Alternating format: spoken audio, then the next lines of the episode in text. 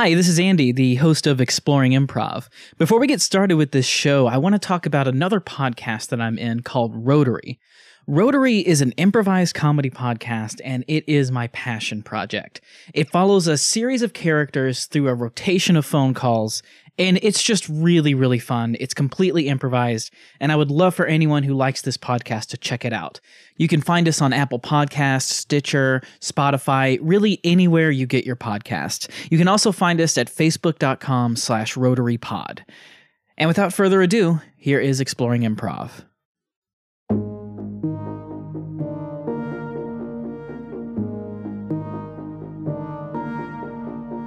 Welcome to Exploring Improv. I'm your host, Andy Barrett. Today's guest is an improviser in Kansas City, Missouri, and the branch, man- branch manager of the Improv Shop Kansas City. He is a former ensemble member of the KC Improv Company, where he is also a teacher and a director of their training center.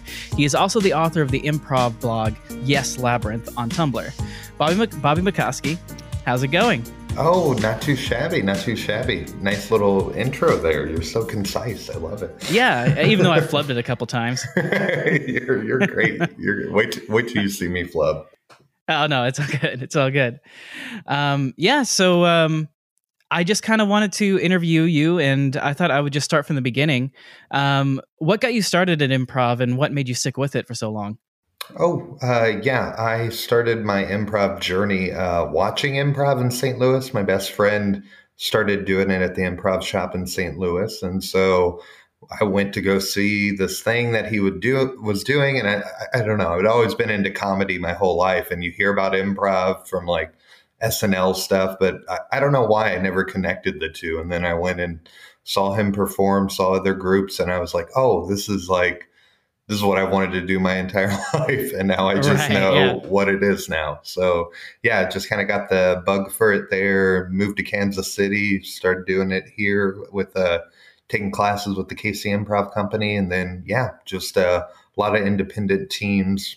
And then uh we I uh, my team babies, uh we were this was probably five or six years ago. We were like doing weekly Skype coaching with people in LA and New York and Chicago and like trying to learn from all the places while being kind of stuck in the Midwest, you know?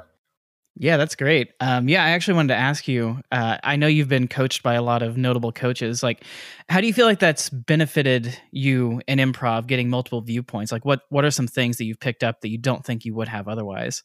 Oh man, um, I think one of the nicest things with it is like uh, you. Of course, you like if you take a class with like Kevin Mullaney in like Chicago or New York. Like, yeah, of course he's going to be dedicated and and and you know teach you, and you're going to be in his class, and he's going to teach you like any student. But when you're over the internet, there's like a per, you get to see kind of the personal like parts of people's lives a little more, and also. Um, I, I never like well I have taken like a one-off class in person with like Kevin Mullaney for example but like I feel like they enjoy coaching over the internet like all my coaches hmm. seem to be like it seems to be refreshing to them in a way and I like that. Like I always felt like they and were really having a blast and kind of liking that they could do this from their house especially like like I said like six seven years ago when it was first becoming a thing really um, so I feel like I got to get like I got all kinds of great improv lessons from them, but like I, I feel like I got the blessing of them being like, "Oh man, this is cool that we're doing this. This is cool." It's kind of a little more personal than a a class in a facility would be, I guess I, I can say. Yeah. Usually you get to see them in their living room. It's kind of like you're peeking, literally peeking in the window of their house. Yeah, you get to know their dogs and like their wife Right. would come up and like say something. You're like, oh, that's their wife. That's cool. They're, this room looks cute that they're in. That kind Right. of stuff. Um, Yeah. Yeah, I know yeah. your room is very cute. Full disclosure for the audience, Bobby is actually um, the coach of Relentless Comedy right now. So uh, we do we do video coaching with that. So I've also seen in the, into the window of his living room. Is it your living room or is it a Uh, bedroom? no, this is actually my guest bedroom. Oh, Uh, okay, okay. So yeah, we have like uh, some plants, and usually if my wife's not here, I have to have my dog up here, or he'll be scratching on the door. So Right. you, yeah. you, yeah. you get to see him on the bed a lot. Um, yeah, I was gonna say because I pictured okay, there's the bed there, so unless they have a strange living room, that's definitely not a living room. Yeah, yeah. And uh I guess more on like the technical aspect of like the question you asked. Like, I mean, I got to learn like UCB like gameplay from people who had worked on it for like four or five years and like hmm got to at least, you know, minimum or Mullaney who invented so much of the UCB curriculum that like I mean and like to do that for like ten dollars a session or something like it came out to be like Yeah. the math is like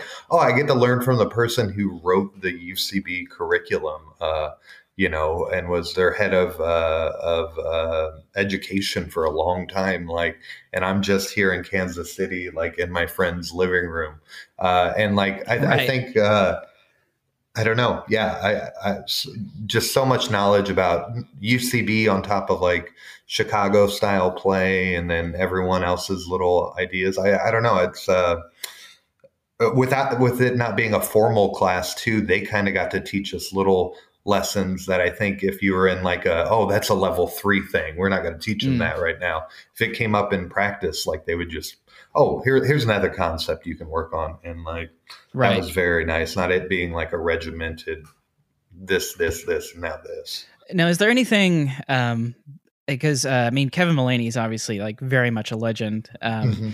Is there anything you picked up from him that maybe you wouldn't pick up from just reading the UCB manual or or something like that? Um, yeah, I mean, I, I kind of got to see like his coaching stuff, like like on on notes that he would give like uh he would be kind of sometimes like working on a philosophy. Like if he was like oh you know what? I like i like the term based reality but what if it's this other thing? And what if we like and sometimes it would work and sometimes he'd be like "Ah, i don't know how i feel about that.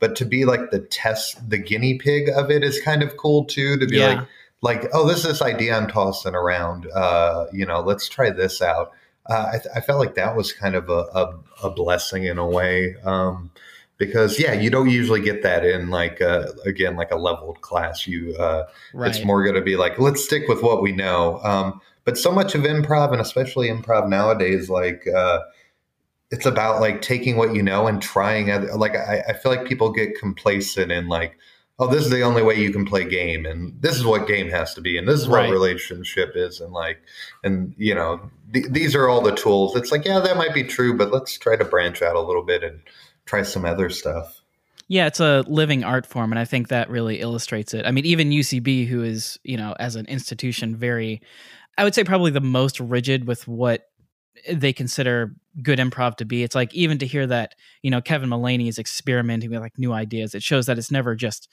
stagnant. Yeah, yeah, yeah. And uh, I think sometimes you forget things, and you or you might be like, "Oh, I had this idea," and like, um, I just want to try it for a little bit. And like those little one-off sessions are kind of great because I feel like people like him, especially, like um, there's there's like that not middle tier teacher, I guess you could say, but the people who are like, "Oh, I teach classes through a company, or I teach classes through a thing."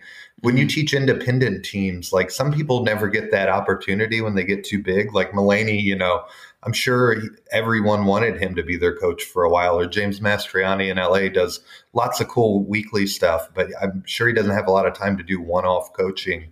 Uh, you know, and drive out to somewhere in LA and meet someone, and it takes an hour, and then you take an hour to get back. You know what I mean? He can just Right, be in yeah. his living room and like, okay, cool, and it gives him a little bit of a freedom to to try that stuff out. Yeah, that's awesome.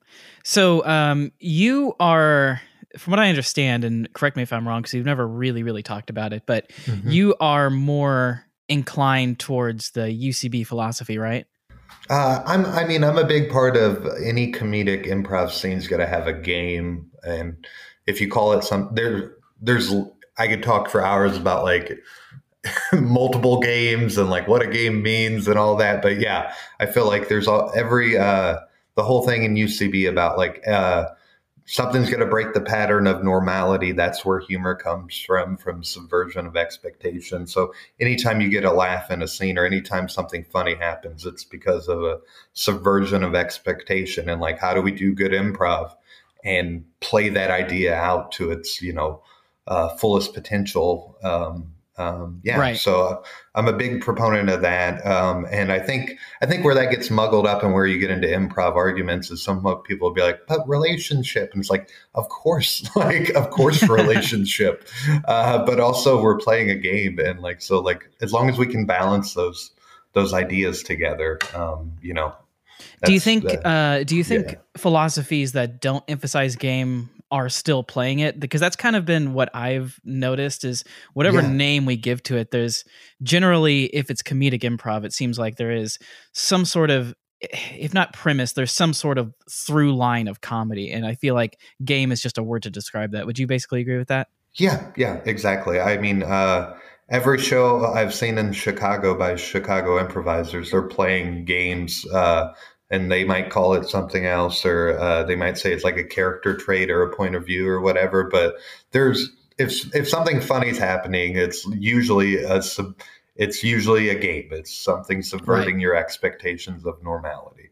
so what do you think it is about you and your personality that you are attracted to that uh, way of looking at it Um, because it's because it's analytical because you can you can uh, you can quantize it because you can um, uh, like it, it, it's not just an ephemeral thing floating in the air uh, like uh, like uh, I don't know. I'm into I have lots of hobbies that involve you know like I like music I like putting things in genres I like insects I like determining like what insect is where it comes from why it's the way it is like so Right. with comedy it's like my brain is all you know that, it doesn't mean that that part is always funny like if you overanalyze a scene you get into the whole uh uh what is it? The boiling the frog or whatever yeah where- slowly boiling a frog and eventually it's dead and doesn't realize it. Yeah yeah yeah. Or oh um or dissecting a frog where it's like oh yeah yeah yeah yeah, yeah. yeah yeah where you can uh you can dissect a frog and understand how it works but you've killed it. Like right yeah yeah same exactly. thing with comedy. Like you can understand a joke and overanalyze it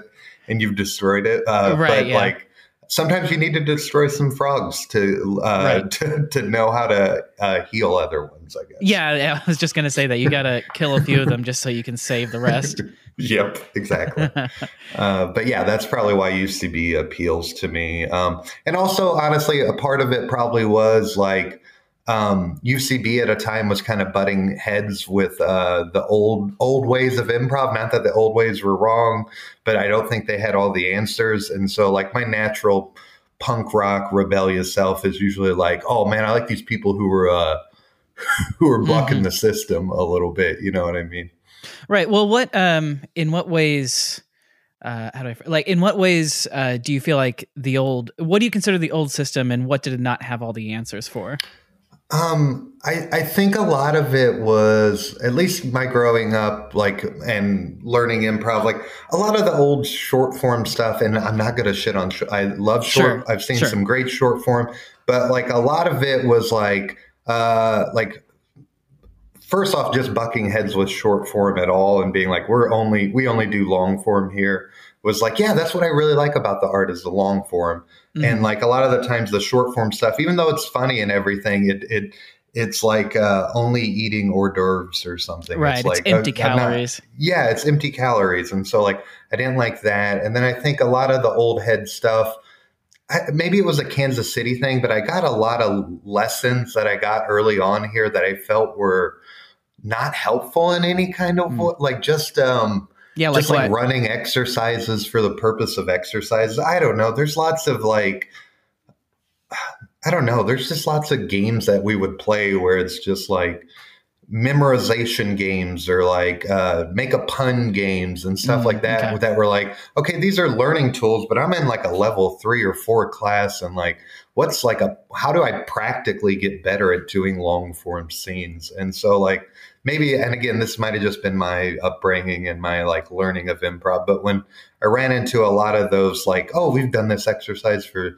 10 years and i'd just be like but why like why what's the Right. what's it what's it helping i guess uh at least in my upbringing there was a lot of uh kind of ephemeral hippie weird stuff that no one really practice like there's no end goal to a lot of it. It was just like oh you can use use you know it was kind of like brain training apps but like right. I don't know. I don't know. I just didn't like a lot of that stuff. So would you say that's informed the way that you teach and coach now is the way you thought then about okay here's what could we really do to really help?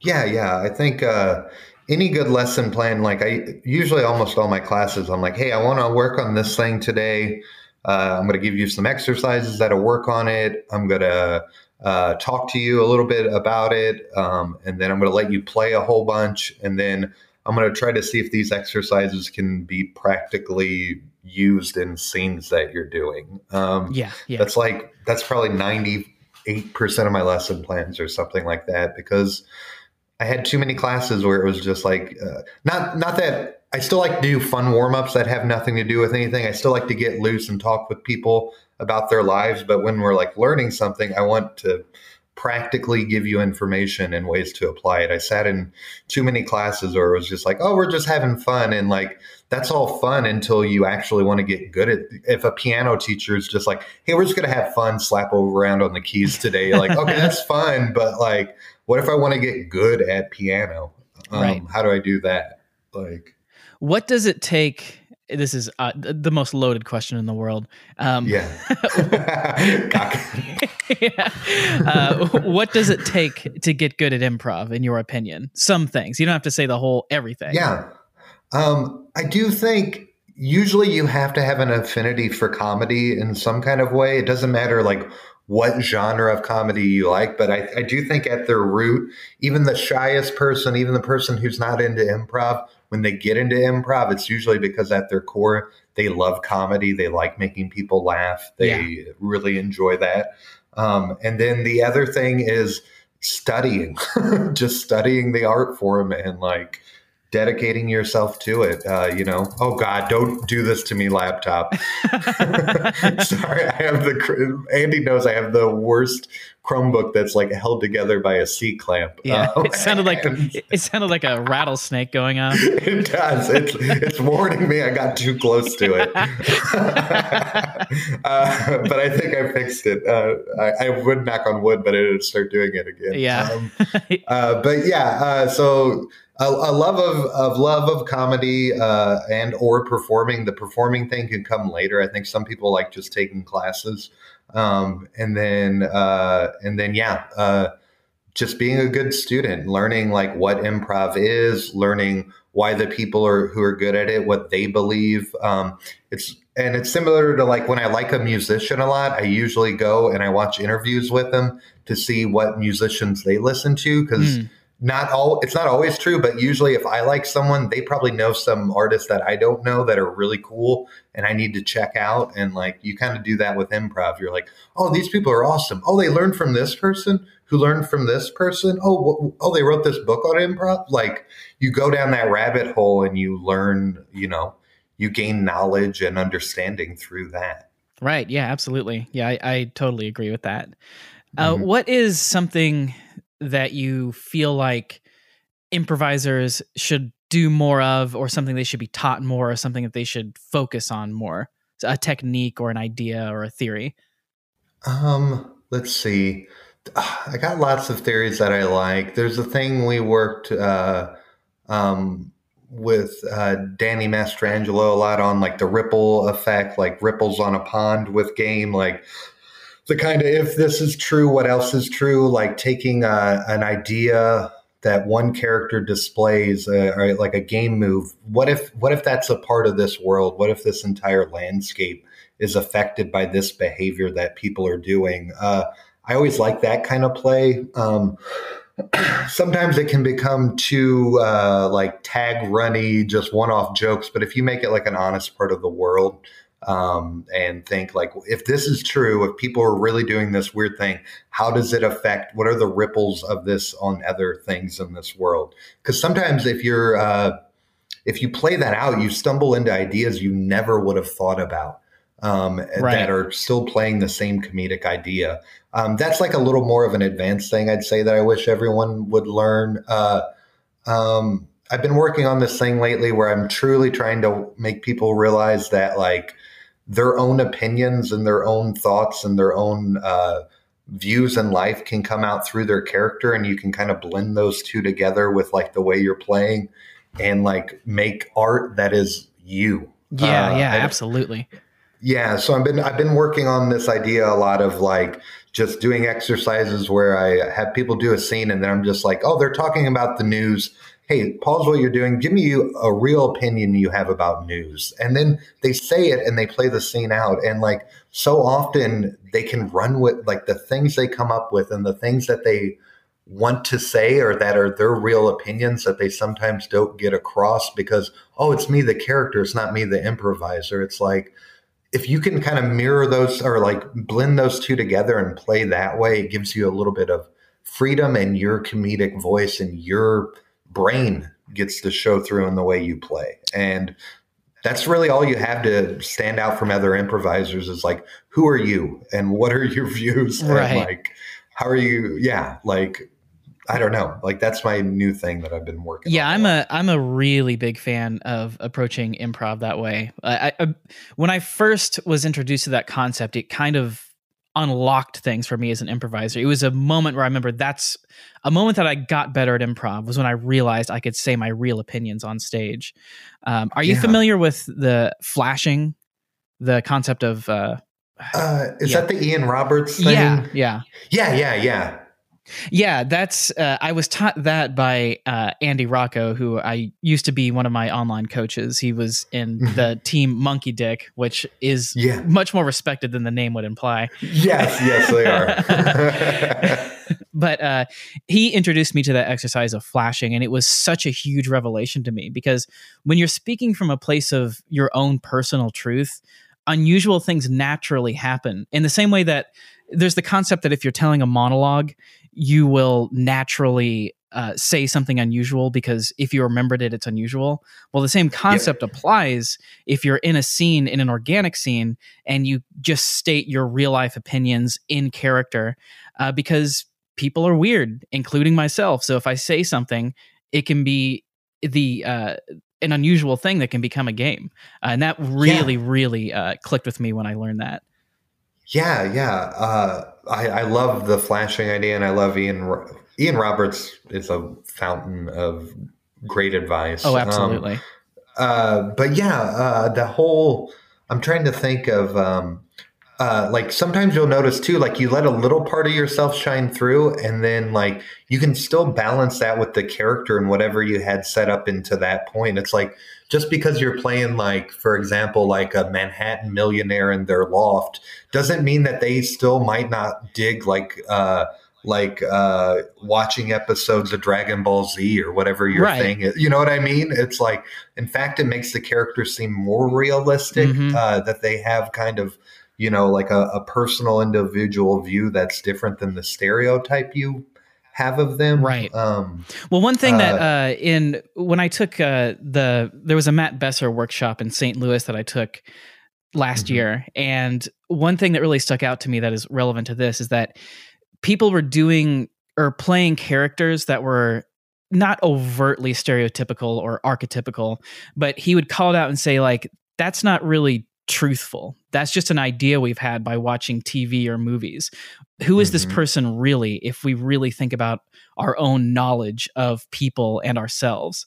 Uh, and that idea resonates with me so much because people come yeah. into improv and they think that it has to be something other than you, but it's not. It's just like any other form of comedy, a stand up, whatever. It's it's your own personal voice that is comedic because it's unique to you.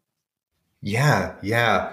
And uh, there would probably be some people who like don't know UCB well enough that would be like blown away that that's like a thing Messer, Besser would say, but like it it's like everything that they really preach is like they're all about honesty and mm-hmm. playing at the top of your intelligence and uh, yeah i get like i still get annoyed when like how many times i see like improvisers i know who are like very staunch atheists which is like fine if you want to be that but like I know people who can't even play a character who has faith because like mm. they gotta they anytime they get a chance to like rib on religion, it has to be like a thing to do. And it's like, okay, that's not really your character and your opinion coming through. It's your opinion blinding you from playing a character right. honestly. You know what I mean? So that's kind of the inverse problem of uh, sometimes playing yourself, right. I guess, is like sometimes like, yeah, yeah, yeah. If you're like a character who is religious, you're probably not going to be making subtle jokes at religion being a hoax or something. Right. That's you know? just ironic detachment at that point. Yeah, yeah. There's um, that. Um, I, oh, I forgot where I went off on that tangent. I do that a lot. You'll notice that. That's all good. It's all good.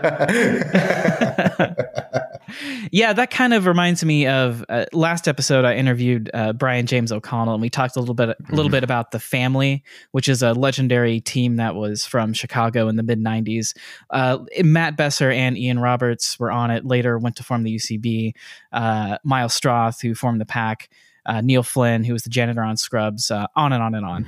Uh, but Yeah. they invented the form the deconstruction, which is basically deconstructing a long two person scene and commenting on it and uh, all all that good stuff. But one thing that I've heard that they did was if someone had a point of view on something. It didn't matter whether they agreed with that point of view. It was that they honored that point of view as that's what we're exploring in this scene. Yeah, yeah, I love that. Um, yeah, yeah, the, to honor it to the character. Yeah, because like, um, like I was saying too, like there, it it's so easy to do stereotypes, especially in the Midwest, of like, oh, every redneck is like this, or Right. every, you know, and it's like honestly, there's so many rednecks I've met. Like I work in the construction world, who like you'll see them and you'll be like, oh, that's like a country boy, and he's this, and then like you talk with them and like this might be an Ian Roberts thing too, but like every human uh, pursues pleasure and uh, uh, Avoids pain. Uh, avoids pain, and it's like the same thing is true with like most. You know, it's like yeah, they're hunters, but like if you ask them on a deep level why, it's not like no no hunter is the hunter you see in a lot of improv scenes. You're like, oh, I'm gonna kill all these deer right now. It's like they they they might actually just enjoy the peace and quiet of being outside and like the the oneness with nature and like people are deeper and smarter than you give them credit Absolutely. for a lot in, in improv. Um, and so I've been trying to get better too about like not just playing a stereotype of like any character at, at all, even if it's just like a college student. Because like, how many caricatures of college students do you know, right. opposed to like like a real honest person who's trying to do the best with the hand they've been dealt. Um, Right. That also, that reminds Yeah. me of something uh, that Bill Arnett said one time. He is. I feel like. I'm dropping names like crazy. Um, Dro- drop them. I'll pick them right up. uh, Bill Arnett uh, in Chicago. Uh, when I took classes from him, one thing that he said was, a lot of times in a scene we can start with an archetype, but then through the scene we discover what makes this person unique and goes beyond the archetype. It's an archetype should be a starting place, not an endpoint.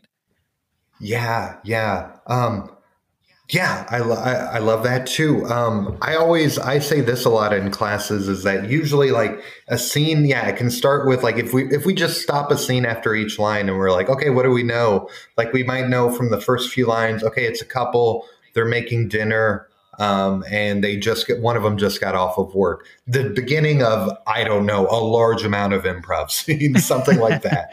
Um, but like as we as the scene goes on, we're slowly zooming in. What makes this, you know, uh, you, you get different phrases like "this is the day something happens," or uh, you know, like there's lots of different terminology. But at the end of a scene, what will make it memorable to people if it feels like something uniquely honest happened in this scene between unique characters Mhm. with you know points of view that were honest and real and we explored that like those are the scenes you usually remember are the ones where like like it felt real and also there was this funny shit going on uh, Right. during all of it Yeah, I, again, Uh. it's like any any comedy or really any art. It's the what sticks out is people who have a unique voice. Like we remember Quentin Tarantino, but we don't remember just whoever directed some random disaster. I'm being very non-specific, but some random disaster movie in the '90s. You know, yeah yeah uh, the day after tomorrow who who directed i don't Yeah, know yeah. who directed that um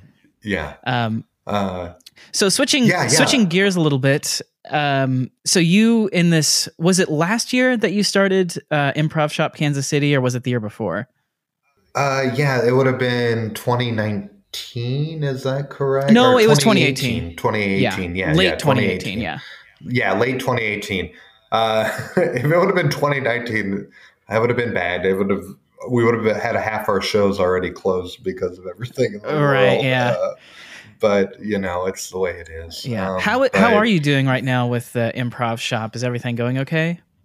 Yeah, everything's okay. Luckily, we're kind of the offshoot of the STL branch, and like we, we don't have as big a budget here. You know, we're still kind of getting started, which is a blessing and a curse, but we're doing okay. Um, we're still, uh, you know, we're asking people to go to the improv shop's website to like, you can always buy gift cards for when things reopen and do that. Mm-hmm. But um, we're not hurting too much here in KC. I, I worry about the people in St. Louis a lot because they have a they have a bar and a restaurant attached to their place, and you know um, th- you know they're they're doing pretty well for themselves, all things considered, because uh, the improv communities we have both in KC and St. Louis are very generous and mm-hmm. kind, and they a lot of they understand artists and they support artists, and so like we're it's kind of one of the blessings of like starting something so lovey-dovey as improv is that the people who who who love it and care for it they really love and care for it and they try to support it uh, as much as they can so we've been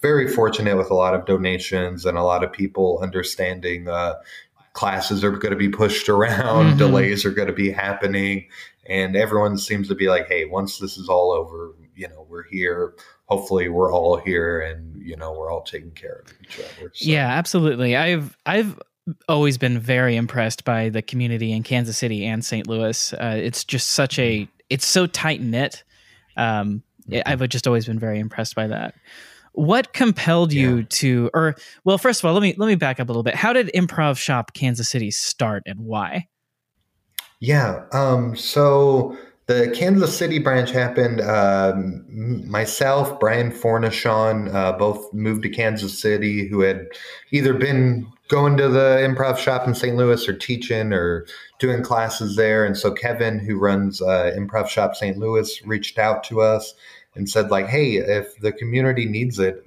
what if there's another space? What if we open a little thing?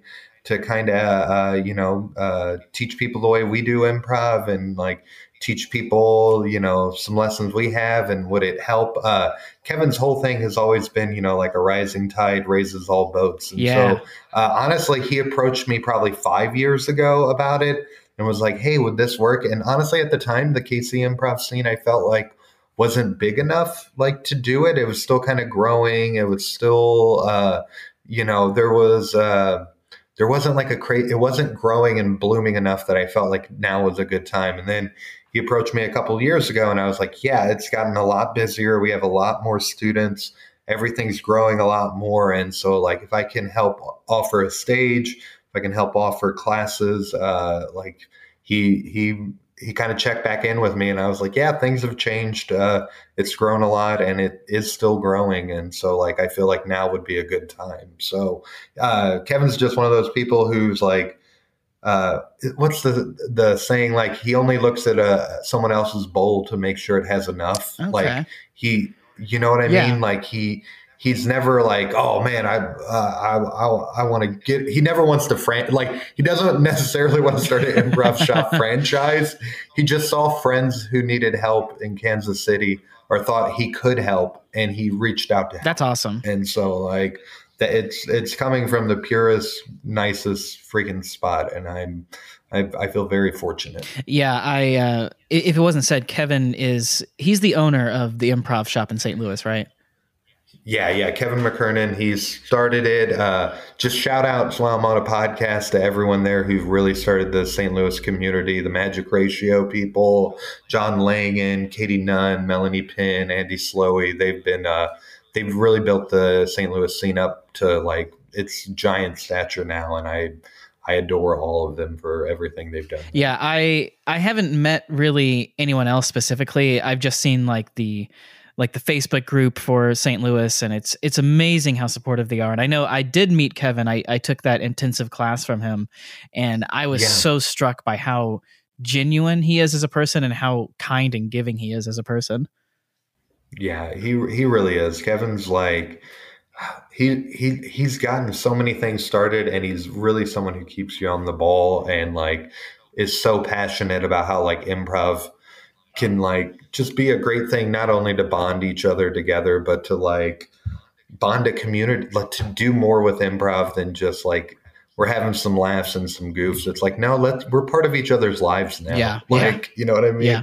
It's like we're family now and we and of course, like the Tina Fey, like improv's a cult, but it's my cult kind of thing. It's like it's like uh, improv is like if it's a cult, it's the most non uh, judgmental, non uh, forcing you to do it cult I've ever found. right? Yeah, exactly. I appreciate the hell out of it because uh, it's it's just you know at, at its true form, it's just a, a community of friends. Yeah, absolutely. And, uh, so, what is it that you feel um, the Improv Shop Kansas City offers to the community that uh, wasn't there, or that it, what what is its value add?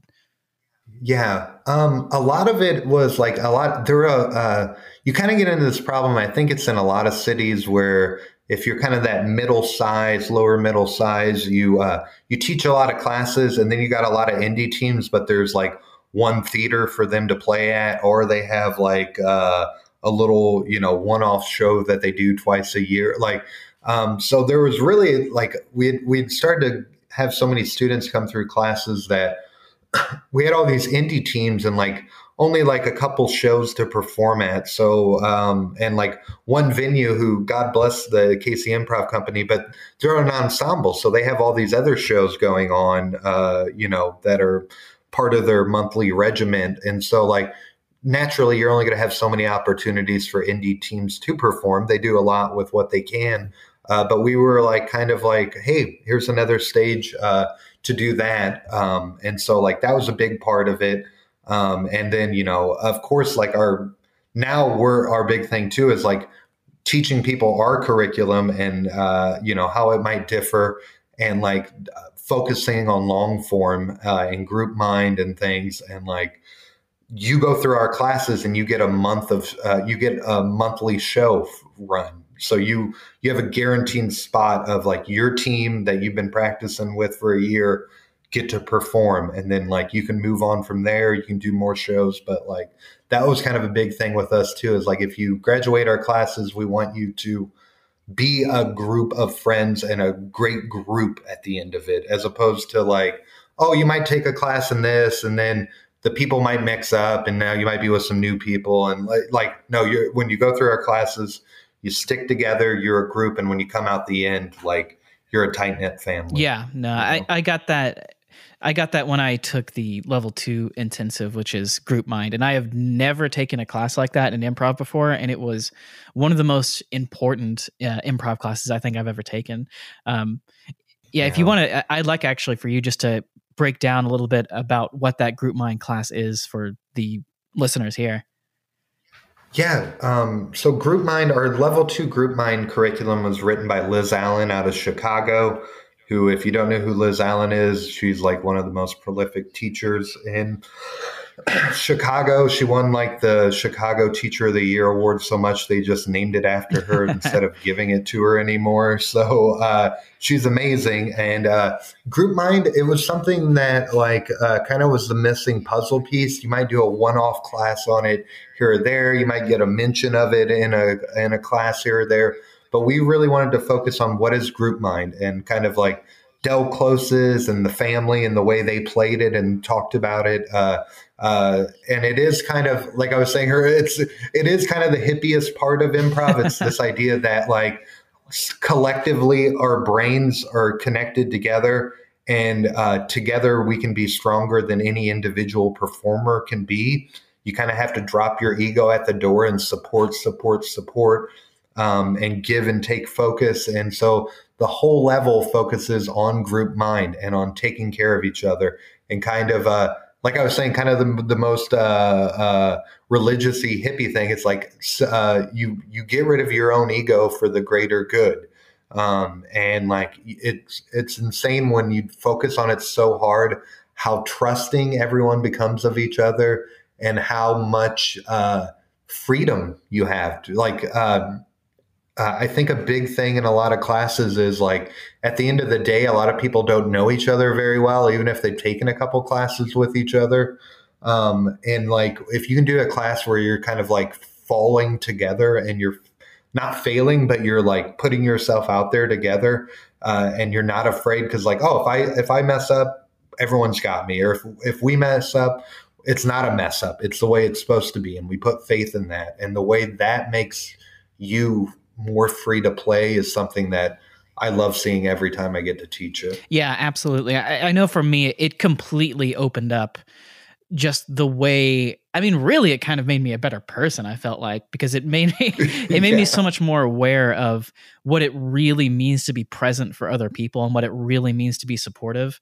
And ever since that class, mm-hmm. I've kind of seen that like it's one of the main things I think that that's missing from a lot of improvisers tool belts it's like they know techniques they know different theories all that kind of stuff but what they don't necessarily have is that they may understand the concept of listening or group mind um, and support mm-hmm. but they don't have like a fully ingrained idea of what it means to truly give yourself over to the group uh, which is something yeah. i didn't have until i took that class no um, i think a lot of people don't because even if you've done improv a while, there's still always that natural, uh, like evolutionary thing of like, I don't want to look bad in front of other people. Um, and, you know, uh, you see it when people are on the sidelines and they're like half get out there. They wanted to make a move, but they second guessed it. And now they're like, and you saw it because you're that improv nerd in the audience. Like, um, when you see a team that has great group mind that are fearless together, you know it from the second they hit the stage. You're like, holy shit, they are supporting each other so blindly. They have each other's back. Even if the scene isn't the greatest, most comedic scene, I know these people are in it together. And like, there's, I'd rather see, you know, it's almost like a band thing again. It's like I'd rather see a band who are confident and having a great time on stage performing over people who might technically be better musicians, but they're like in their own head and each in their own little universe. Like, um, uh, yeah, I, I, do feel like when I see a team who has great group mind, uh, like Plaid to be here in Kansas City, you might not know them. They play at Comedy City and I don't know how much they work on group mind or even talk about it. They probably don't even talk about it a mm-hmm. bunch. But when I see them on stage, I know they support the shit out of everything each other is doing. And like, you know it from the second you see them on stage. And like, that's what group mind is. That is like the, the blind support, the trust in this all knowing brain. Um, and I always compare it to ants because I'm a bug nerd, but I, it's like, you know, they're a super organism. Your group should be a super organism where if one of you uh, drops something, you all pick it up. You don't blame them for dropping something. You all pick it up. You take care of each yeah, other. Yeah, absolutely. Like, um, it, it's what it's all about. Do you think that's what makes a great improv team? Is that group mind element, or is there more elements to it than that? Or, or what's your opinion on what makes a great team? I, I think group mind is uh, it can make it's almost like a cut of meat. a vegetarian making a meat metaphor here, um, but it's like you know like you can have the greatest technique to like on how to cook a hamburger but if the if the meat you have at the bottom of it is kind of you know grade D, um, like if if your group mind, if you don't get along with each other, if you don't know how each other play, if you don't trust in each other, at the end of the day, all those techniques really aren't going to matter. Because if you start floundering on stage, or if you're out there and you feel like no one's supporting what you're doing, and you're all kind of these one-off people doing your own thing, like that burger's going to suck. Right. Um, yeah. So like so like you really need I think uh you you can be fine without it without great group mind, but it really is like if you can get that high quality group mind grade A shit right out of the bat, mm-hmm. like people will take notice. I really feel like Yeah, that. I think it's um, it's kind of the note or it's kind of the difference between good and great improv in my experience that yeah. I've seen. Yeah, yeah. Um I see it so often with I, I have the fortunate ability to watch like a lot of college improv tournaments. I get to judge those. I get oh, to, that's cool. I didn't know that. Uh, yeah, yeah, I, I, do that from time to time, and I teach there. And I'm always blown away. Some of the greatest group mind you will see is college students because they fucking know each other. They support each other. They hang out a lot outside. Not that you always have to do that, but you have to have the trust of someone that you feel like even though I don't see this person every week, I know that you know if I were to if I were to my my uh, you know my car gets a flat, I could call them and they would be there on the side of the road uh, to help me. You know yeah, what I mean? Yeah. Like uh, it's like it doesn't mean we have to be best of friends. It just means they're supportive and they got you. Um, and uh, I see it a lot in those college towns when they come through, and I see it when they don't have it, when it's just uh, the brainchild of one person mm-hmm. who's like, "Oh, I like improv a lot, and I got all these people together, and I teach them kind of some things, and uh, here, here's our improv." It's like I notice the difference between that versus the we all hang out, we all love improv, we all know each other very well and we do improv together. I can tell it within the first two minutes. yeah, absolutely. Yeah, I've, I've, had the same experience seeing college improv. It's like usually it's either mm. super. It's always like rough technically, but it's usually either yeah. yeah. it's usually either very very supportive, or sometimes what'll happen is that you'll have a showboat on the team and everyone else is supportive, but yeah. there's one person who's taking all the focus, which sucks.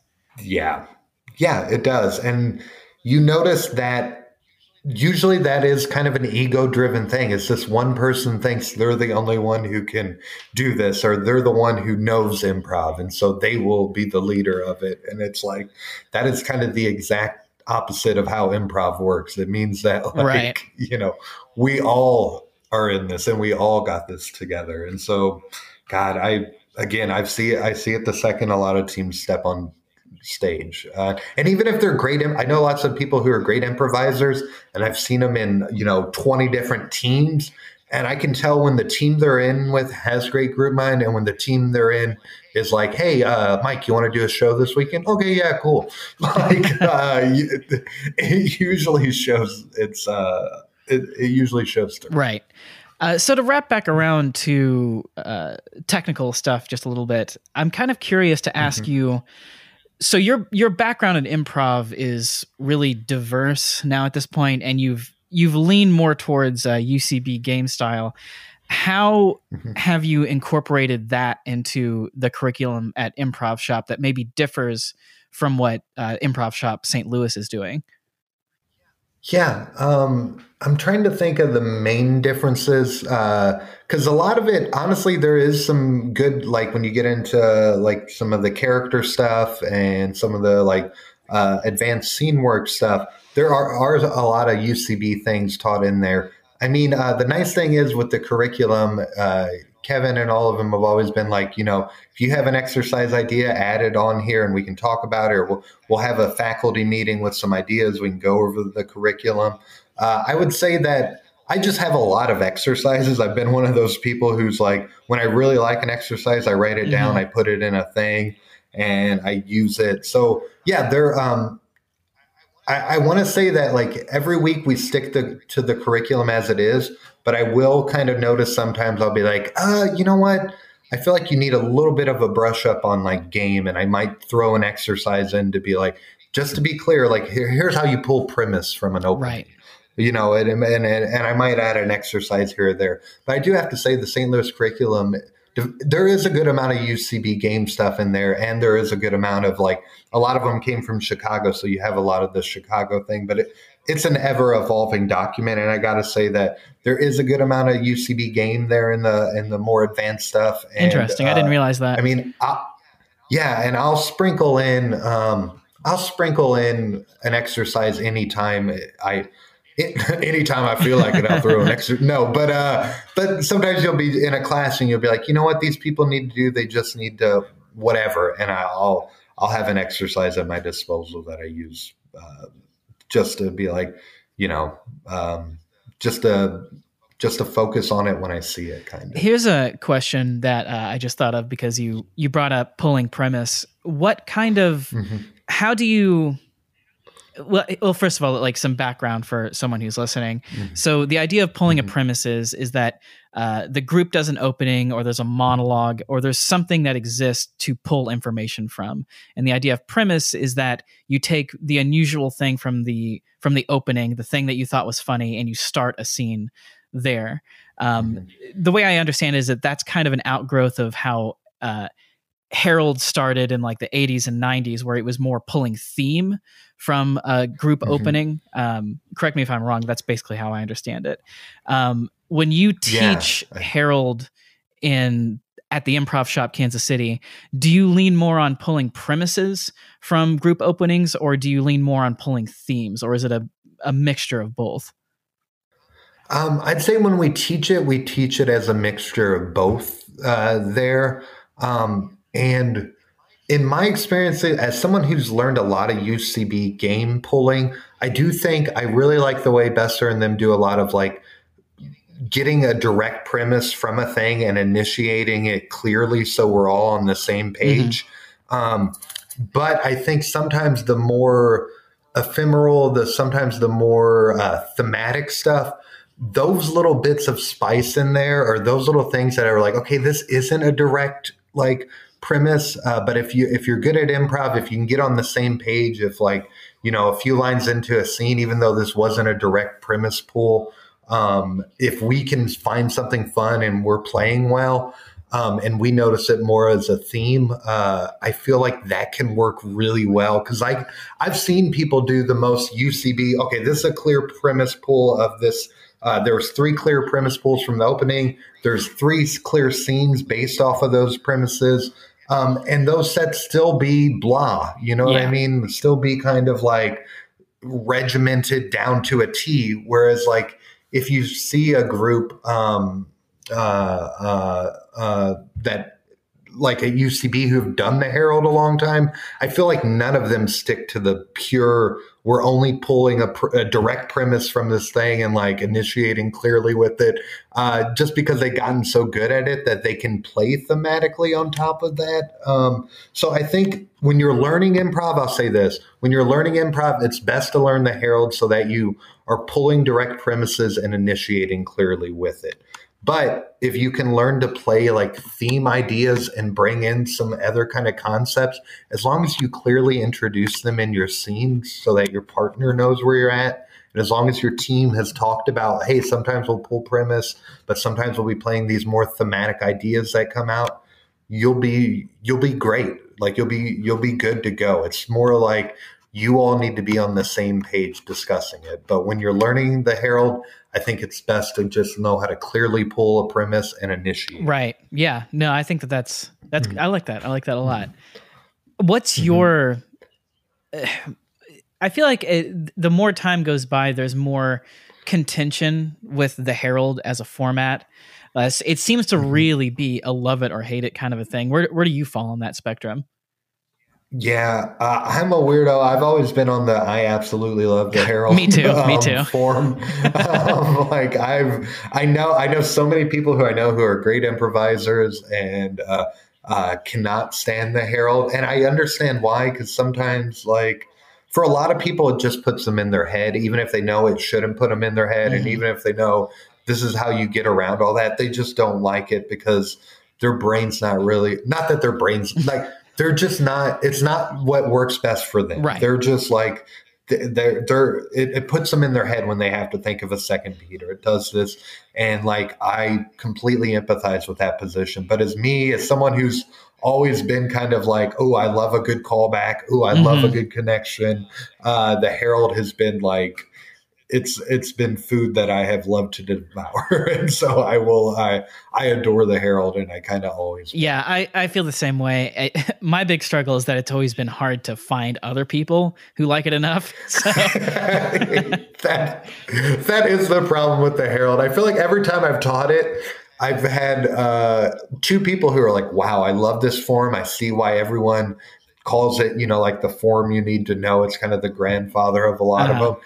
And then I have so many people who are like, wow, I'm, I, that was a fun class, but I'm glad we're not doing the Harold. Oh, anymore. yeah. I mean, I have students yeah. that will be like, this isn't a Harold thing, is it? So. and, and I get it. Uh, it's, it's easily the form that take, it's right up there. I, I guess the deconstruction might be more, but it's easily the one that is like, for anyone who's coming in an improv, like I just want to have fun with my friends, and now this teacher's being like, "What? What was your second beat idea? I don't see what you were doing." And they were like, "I'm just having fun." Yeah. Uh, like it's like it's like well, for the purposes of this, uh, we're going to learn it kind of regimented so uh-huh. that uh, you can get to that free space of fun uh, but you having fun right now kind of threw a wrench in. yeah, exactly. Stop having fun right now. yeah, stop having fun right now and do this form exactly like I told yeah, you. Yeah, the Harold. It's uh, it, so. the Harold is like it's the most it's the most mathematical uh, form you can get, and it's also the most ephemeral, ephemeral and hippie form you can get. Which I think that Yeah. dichotomy of that makes it difficult uh, a lot of the time, but also I think it's what makes it interesting and like uh, you know really powerful.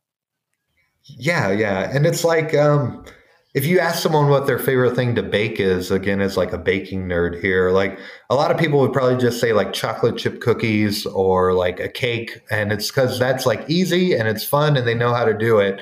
Uh, but if like someone's like, oh, I, my favorite thing to make is a princess tarte cake and it's like these five different layers of this a lot of people aren't going to say that but a lot of people who are the nerds of the thing will say that because they're like i get to do this i get to do that i get to make a jelly i get to like you know what i mean uh, which is kind of what the harold is it's like you're you're using all the tools a baker has uh, and so like a, uh, someone who's a baking nerd will love it someone who casually bakes is probably going to be like uh, you know, it's a little bit too much for me. And I understand that. I understand why they could feel that. Right.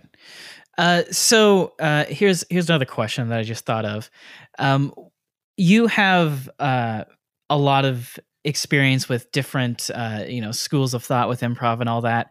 Has that helped you play with a lot of different people, or and what is what does your brain do when you're playing with someone who's like in a totally different style? Like, w- how is that for you? That's a weird question, but I'm going to ask it anyway. Yeah.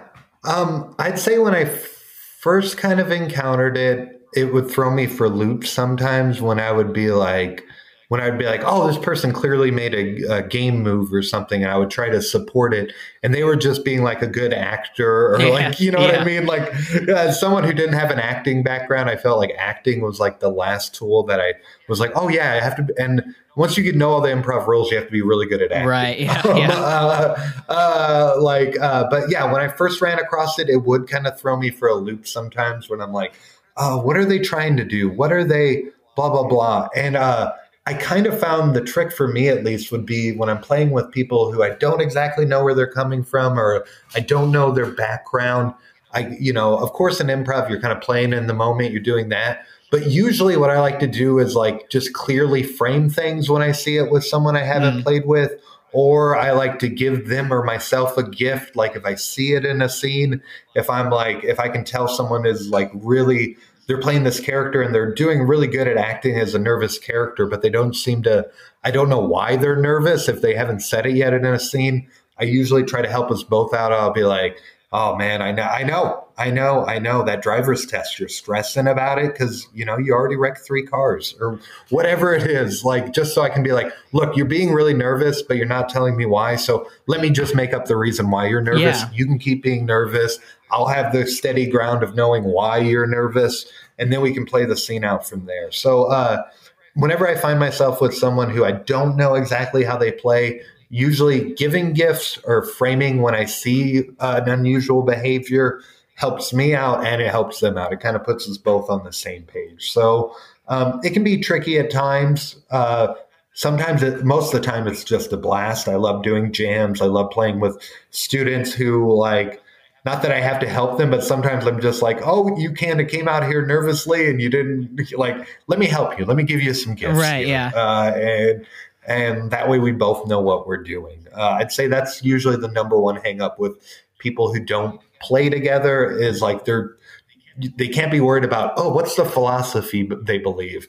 Just play in the moment and give each other gifts and support, support, support. And usually it end up just fine. Yeah, I think so much of it is just getting on the same page with another person and there's certain techniques and tools you can use to do that like you said framing what you see going on giving someone a clear gift just really defining what's happening so that we can uh, not just be in two different worlds have you ever heard that Yeah. um, matt besser's idea of the thought bubbles Um, I don't know if I have. he has this thing and it, it really resonates with me but he says that the his improv he really started to understand improv when he thought of this concept of he used to think improv was you say your thing i say my thing you say your thing i say my thing um, but the problem with that is that we end up having a thought bubble over our head and they have a thought bubble over their head but really what we should Yeah. be doing in a scene is having one thought bubble over both of our heads and we're both supporting one thing together rather than doing two things independently Yeah, yeah, I like that a lot, and I feel like uh, a good improv scene. There might be a couple thought bubbles that are your own, but yeah, you're going towards this middle thought bubble uh, of like, right. okay, now we're in we're in each other's uh, reveries here, right? Or whatever you want to. yeah, it. you can think of your own stuff, but it's all uh, it's yeah. all fed towards the common good. It's, it's a very socialistic way of looking at improv. yeah, yeah. well, never mind. I don't want anything to do with socialism. No. yeah, never mind. If I'm going to be doing Venezuelan improv up here, I'm no. uh. Uh, no, I like that a lot. Uh, I, and I see what he's saying there too. Um, uh, yeah, because I feel like sometimes when you, there's a lot of that in uh, improv where someone will do something and in their head it's the clearest idea uh, in the world and they see the connection, but then they say this thing and you and maybe the audience are like, what the heck are they talking about? um, there was this little middle thought bubble that no one got to see that they saw. Yeah. And it makes crystal clear sense. Uh, that reminds me of uh, one of Dan, Danny uh, Mastrangelo's. Uh, uh, my, one of my favorite things he ever taught us was a thing called pushing the button. Uh, which I don't know if he came up with it or if someone else in LA did, but it's the idea that like sometimes you think a game is clear, or sometimes you think something is completely obvious, but why not just say it again? And the concept is like when you walk up to a street uh, corner and it has one of those bu- buttons to push to turn the light so you can cross. When you walk up and you see six people there, you assume someone has pressed the button, but you're not sure. Mm-hmm. So why not just press the button again? And I really love that because, like, I found the way my brain works, sometimes I will say something in a scene and it makes total sense. And then I look at people and the way they're looking at me and I'm like, oh, I, I said, okay, there's something going on in my brain that you guys did not notice. So let me, let me cue you in on a little bit of information you might be missing. Right. Here. Yeah. Uh, uh, yeah. So that's like one of my favorite concepts too, just to get everyone on the same page, which really, once you're on that same page, you can have fun. Mm-hmm. Everyone knows what's going on.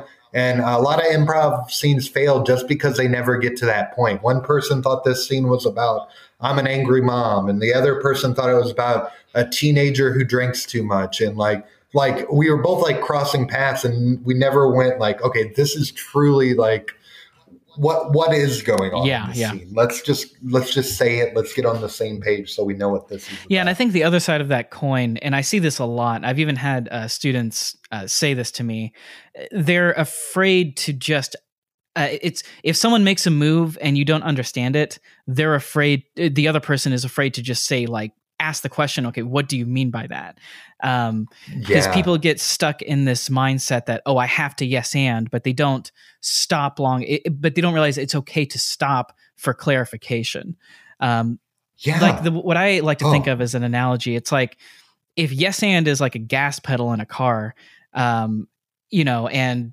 you wouldn't drive a car by just slamming on the gas pedal the whole time you know you're going to careen into a ditch yeah. Um, yeah. Yep. Yeah, yeah. And then sometimes, like, if asking questions are the brake, yeah, sometimes you need to apply the brake uh, a little bit to that thing. Yeah. Um, uh, and when it comes to, yeah, I feel like there's just so many. You run into a lot of improvisers, especially when you're teaching. So many who are like kind of analytical, uh, which you know is a great thing. Mm-hmm. But so many people like, oh, someone told me this once, so I didn't do that. It's like it's like okay, yeah. uh, we could get into a conversation about philosophy, but like if for any reason I, I usually say trust your gut in an improv scene if you're being pulled i think that's kind of group mind i think it's that string connected to the back of our heads like pulling us towards something for some reason. And when you go against it because, like, oh, I was going to do this thing, but uh, in a level three class a couple years ago, someone told me don't ask questions. Right. So uh, I don't. I didn't ask a question. Yeah. No, I've I've um, definitely ran into that before. Yeah. Yeah. Um, and and just a quick thing on like asking questions. Usually, bad questions are things that you could answer yourself. Oh, what's the weather like out there? Great questions are ones that are like, why are you doing this thing that you're doing? Any kind of question that's a why, that's like mm. a character motivation, uh, ask those questions until you're clear as day on them because those are perfectly fine why those are perfectly fine questions yeah that's a I, that's a good way of putting it that's actually something i've been thinking about lately is where exactly i mean i get the idea which is what you just said but explaining it to a class i'm just wondering like where is that exact line where a question is helpful and where it's unhelpful uh, what's your take on that yeah uh, i would say a question is helpful if it is a question that um, is not something you could easily just answer yourself in a scene. Uh, if if you're in a scene and the bar's busy, you you could just ask, "Hey, why is the bar so busy?" Or you could be like, "Man, fuck this this uh, March Madness crowd is nuts." Mm-hmm, mm-hmm. You, bam, you gave yourself the answer. Anything that you could easily answer yourself, answer yourself. Um, any question that gets to a character's motivation about why they do something unusual or why they're feeling the way they're feeling, those are all perfectly fine questions. So I would say, for the most part, most questions fall into that realm. And the w- reason people say don't ask questions is, especially with newer improvisers, they walk out into the scene. What you doing? just, just either if either they're not doing it clearly enough, and you label it. So if they come out, they're doing some hand gesture. Uh, you're, hey, what are you doing? if in your head you thought they were making taffy, say, "Hey, how's the taffy?" or whatever. Right. Like give just say it. You know what I mean? Right. Um, but then I could also, so I think like, you could also say later on in the scene, if everything's already been established and they start making a hand motion and it's not clear, then I would say it would be okay to say, "What are you doing?" Yeah, yeah, I would, I would, yeah, I'd agree with that. And even in my previous example, okay, maybe first off, you probably shouldn't ask that question right off the top. Let them do their hand, whatever it is, and maybe you'll figure it out after a couple lines. But even if you don't figure it out after a couple lines, then just just paint that so we all know what's going on. Right. Okay. So um, uh, yeah, just say like, oh, so I see you're making taffy. And then any good improviser is going to yes and They're like, okay, I thought I was folding towels, but you said I'm making taffy, whatever. I'm making taffy and we're having this conversation. Right, exactly. Because it doesn't uh, matter what you were doing at the top of the scene. Yeah. It, yeah unless it's it premise. It really yeah, unless it's a premise based thing. And then um, and then that's a good point too, is like in general, if you're doing a form that has a premise based opening, um, let the person who comes out say the first line or two, or, you know, establish what they want to establish. Uh, I've seen too many times where someone comes out, they wipe a scene, they go to start the new one, someone comes out and automatically says something. It's like oh, they they had an idea. Let them get that idea across right, first, yeah. and then and then start the scene. Yeah, um, kind of my. But uh, go ahead. Sorry. Oh, I was going to say, unless if you're doing an organic form, all that's kind of out the window. But with a premise based thing, let people get their premise across. Yeah, my personal philosophy with that is if we're coming off of an opening and I know we're supposed to be pulling a premise, I will yield to the other person until it's clear that they don't have an idea um, or until they yeah. do and I get it. Yep, yeah, because you'll do that too. You that's a good point because you, you'll have people who are like, oh, they swipe the scene, they come out, and then they're just got their hands in their pockets making a I don't know what's going on gesture, and like if you feel it out, yeah, then okay, cool. You someone's got to take the oar and start rowing the ship. So right, uh, yeah. Yeah. So we're we're getting towards the end of the podcast. Um, one thing I wanted to ask you before we left, though, is what are some of the most important lessons that you personally have learned in improv? Like the really memorable moments that felt like it changed your way of playing. Uh, those kind of moments that defined you as a player and an improviser or a teacher. Um, yeah. Uh, let me think. Um, there was, you know what? One of the defining moments was we had, uh, I won't get into too much of the politics of it, but I was in a team and we were playing a festival one year. And right before the festival, it was kind of one of our biggest shows of the year. There was kind of like this group change up, and people got swapped out, and some people who I thought weren't very good got in place of other people and there was like all this internal struggle dynamics and then we played a set and it was just miserable because mm-hmm. no one was on the same page uh, and uh, i guess what i learned from that and even though i didn't do it in the moment in hindsight is that i knew what was going on i should have been like look i'm not necessarily the leader of this group but I don't think this is good what we're doing. I didn't voice those concerns because I was being too nice or I was being uh, uh, just like, uh, oh, you know, it's not my group. I just kind of play with them here and there. Like, so I, I was kind of cat, cavalier about it. Um, so I would say if something's not gelling in a group, be honest with yourselves and everyone, and you'll save yourself a lot of mental struggle. That way, you won't have to be going to rehearsals and playing with a team you don't actually want to play. If you ever feel that way, just be honest with people and you'll be surprised how many in the improv community would be like, oh, cool, yeah, take a break. Or, you know what, if you don't want to be here, I don't want you here, you know, not in a mean way, but like, I don't want you here if you don't want to be here. Like, like, I don't want to force you to do this thing if you're not feeling it. So, if you have those concerns, try to vocalize them and let people know because, okay. like, the, uh, that's like a big thing. I kind of learned that I was like, I wish I would have known this earlier. Um, and I've, I've ran across that teaching teams where it was like, um, not at the improv shop, but in other groups I was in where I was teaching people, and oh, we all graduated from this class, and us three get along really well, and then these other three people were in the class with us. um, it's like, okay, if you feel that way after your classes, um, just start a team with the people you want to start a team with, and if those other people get upset about it, just be honest and tell them, I this is who I want to play with. And so like don't take it personally. I we can if, if you really want to do something with that person you can but no one owes you being in a team. You know what i mean? Yeah. no one owes like like if someone doesn't want to play with you don't take it personally. They might just gel somewhere with others um, and uh, but a way to guarantee that they won't want to play with you is if you become like a oh I'm so mad they won't play with like no one wants to play with that person either. So right. it's like just take it with a grain of salt. Find people that do want to play with you. Play with them, get coached, and and have fun through that way. I I, I feel like as improv gets bigger in communities, you get more of this kind of people are upset about this little thing or this person got this thing that I didn't. And really, at the end of the day, if everyone was just honest and not afraid to be honest with each other a little, I feel like it would help with this. And I would honestly, if even if someone in babies came up to me today and was like, you know what, uh, like I know we've been playing together for like four or five years, but Bobby, like I'm just not jiving with you right now. I was like, at least we could have a conversation based off of that, and maybe we could come to a similar agreement. But I would appreciate the fuck out of them for doing it. right. That, you yeah, know what yeah. I mean? Like, like it, it takes a little bit of. It's a little scary to do, but I feel like again, improv, we're a family, we take care of each other. If someone's not happy with what's going on, I want them to let me know so that at least we can fix it from there. Right. You know, a couple of questions on that. Um, when do you, th- is there a good metric for when it you feel like it really is just we're not jiving versus maybe I'm going through a rut or the person is going through a rut, uh, and when to make yeah. that distinction, and also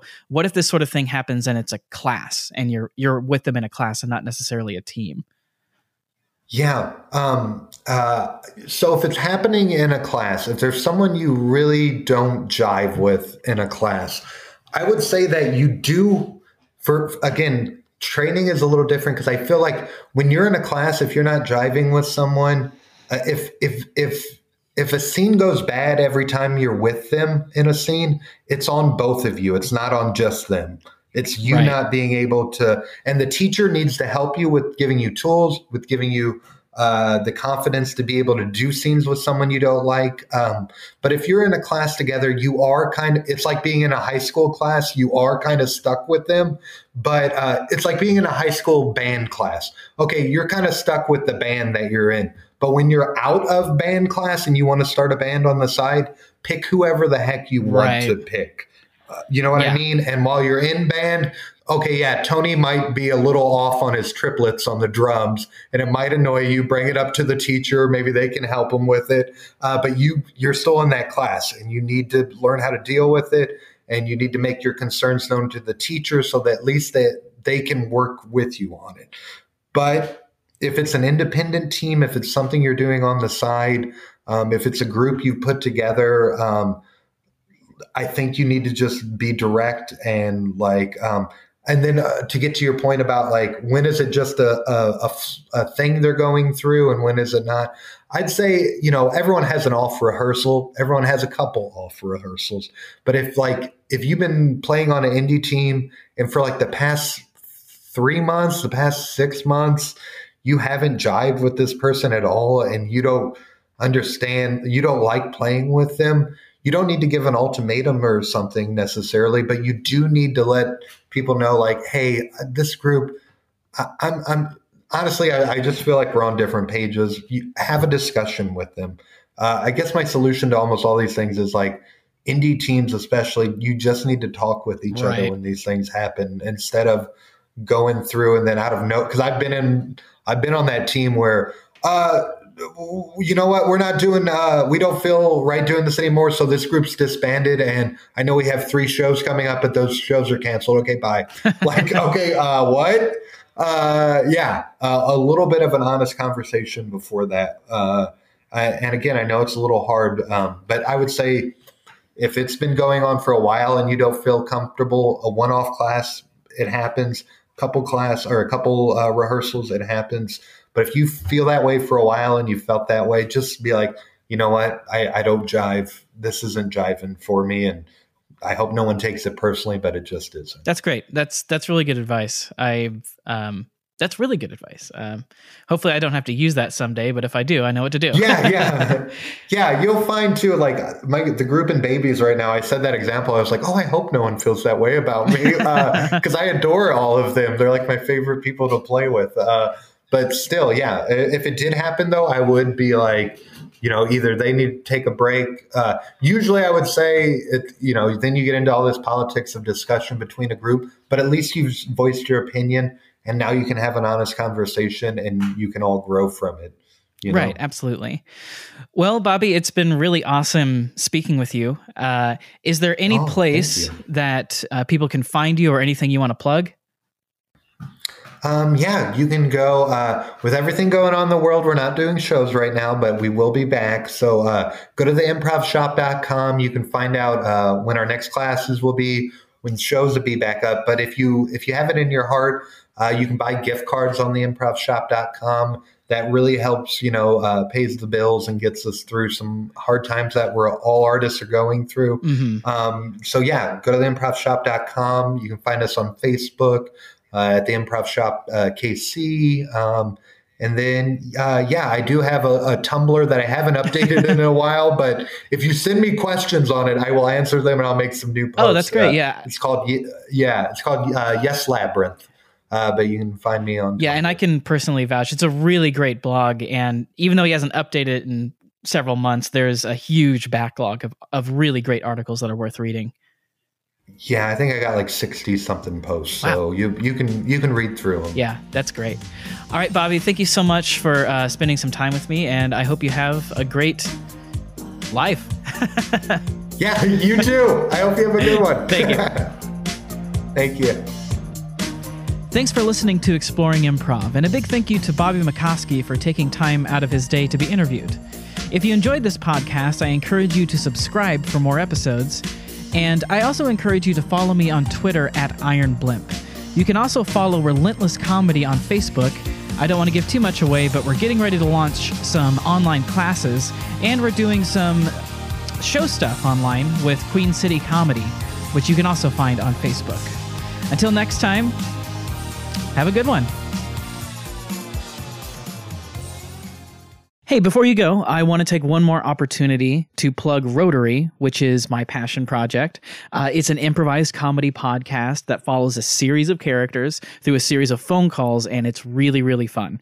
Uh, you can find us on Apple Podcast, Spotify, Stitcher, anywhere you get your podcast, and at facebook.com slash Rotary Pod. Have a great one.